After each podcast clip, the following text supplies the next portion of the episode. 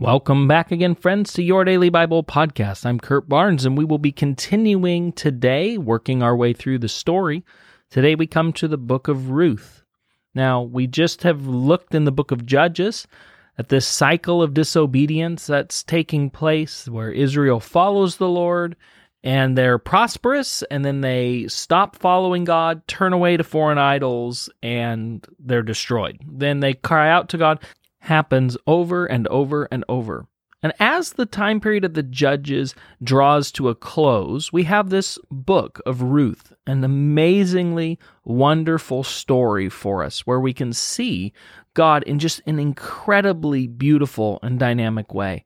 To set the scene for where we'll be at in the story today, the story of Ruth takes place in a time period where a great famine has swept over all of the land of Israel. And in order to escape starvation, our character Naomi and her husband have to flee their homeland of Judah and they go and they live in the land of the Moabites. Now, Naomi and her husband have sons and they marry Moabite women, but these Moabite women actually prove to be barren, or maybe Naomi's sons prove to be barren. For 10 years goes by and no children are born. Ultimately, Naomi's husband ends up dead and both of her sons. Now, Naomi has two widows in her household, the wives of her sons who are Moabites that she has care over. And she's not happy about this. In fact, she complains to the Lord about it repeatedly. After returning to their ancestral homeland of Judah, a new character appears on the scene, this man named Boaz. And Ruth, who's one of the daughters of Naomi, daughter in laws, a Moabite woman, is out gleaning in the fields because they're poor. It's the only way that they can stay alive, stave off starvation, is by going into the fields and relying on the charity of others. And she ends up coming in contact, meeting Boaz. And in chapter 3, Naomi and Ruth make a really risky move. In the middle of the night, it says. Basically, they go and they take Ruth before Boaz and they propose to him, basically, to be Ruth's husband. And just when you think, okay, this story is finally going to have a happy ending, we find out that before Boaz can marry Ruth, there's actually somebody else that has a lawful claim, according to Hebrew custom, on Ruth to be Ruth's husband that's in line before Boaz. And first, Boaz has to go and settle this claim, which he's able to do before he can marry Ruth himself. So, what we're going to do is we're going to begin in reading in Ruth chapter 4, verse 13 through 17. So Boaz took Ruth, and she became his wife. When he made love to her, the Lord enabled her to conceive, and she gave birth to a son. The woman said to Naomi, Praise be to the Lord, who has this day not left you without a guardian redeemer. May he become famous throughout Israel. He will renew your life and sustain you in your old age.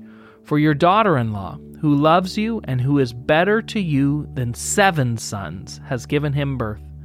Then Naomi took the child in her arms and cared for him. The woman living there said, Naomi has a son. And they named him Obed, and he was the father of Jesse, the father of David. Okay, so incredible story about how this Moabite woman, Ruth, who actually placed her faith in the God of Israel through Naomi's life and Naomi's love, ends up becoming the mother of Obed, who is the father of Jesse, who is the father of David. She, Ruth, ends up being in Jesus' family tree. She, Ruth, ends up becoming a central and key figure in the story. Her faithfulness as a Moabite woman ends up bringing her right into the middle of the family of God. It is a beautiful and wonderful story, and I think made even more beautiful if you understand who Boaz is. Boaz, according to the Bible and according to the genealogy, is the son of Rahab. Remember Rahab, the prostitute living in Jericho, the Canaanite woman who was rescued from Jericho, the only survivor, her and her family? Yes, that same one. That is Boaz's mother. So, right in Jesus' family tree, right in David's family tree, right in the middle of the story, we have a Canaanite prostitute named Rahab, and we have a Moabite woman named Ruth, who both put their trust in the Lord, who God used in incredible ways to fulfill his promises, to fulfill his plan and his story. Friends, what the life of Ruth what the life of Boaz, what the life of Rahab, what the life of these characters teach us is it doesn't matter where you were born, it doesn't matter who you were born to. All that matters to the Lord is what you do next. It's not about what the past looks like. It's not about what others have said about you. It's not about your past mistakes or your past barrenness. God can change all of those things. So, what He's interested in is you, is faithfulness today, faithfulness in this moment, that today would be your turning point, that today would be the moment in faith that you turn away from your past and allow God to point you towards your future. He's a redeemer. He's a savior. That is who he is. And today, if you'll let him, he will redeem your life. He will redeem your sorrow. He will redeem your hurt and your pain and your suffering. And in exchange, he will give you life joy and fruitfulness and a fullness of life that people like Ruth, people like uh, Rahab, people like Naomi could have never even imagined. Let's pray. Jesus, thank you that you are truly a Redeemer, a Savior. Thank you that you're not done yet. Thank you that you still to this day are seeking and saving those who are lost and redeeming and restoring our lives.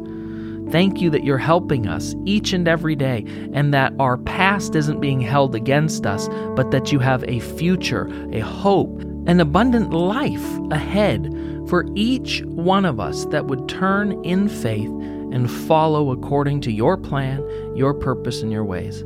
Help us, Lord, to not look over our shoulder at our past and to not be grumbling and complaining, but God, to press forward in your goodness, in your faithfulness towards us, and take hold of what you have for us today, so that, God, we can live in your fullness tomorrow. In Jesus' name, amen.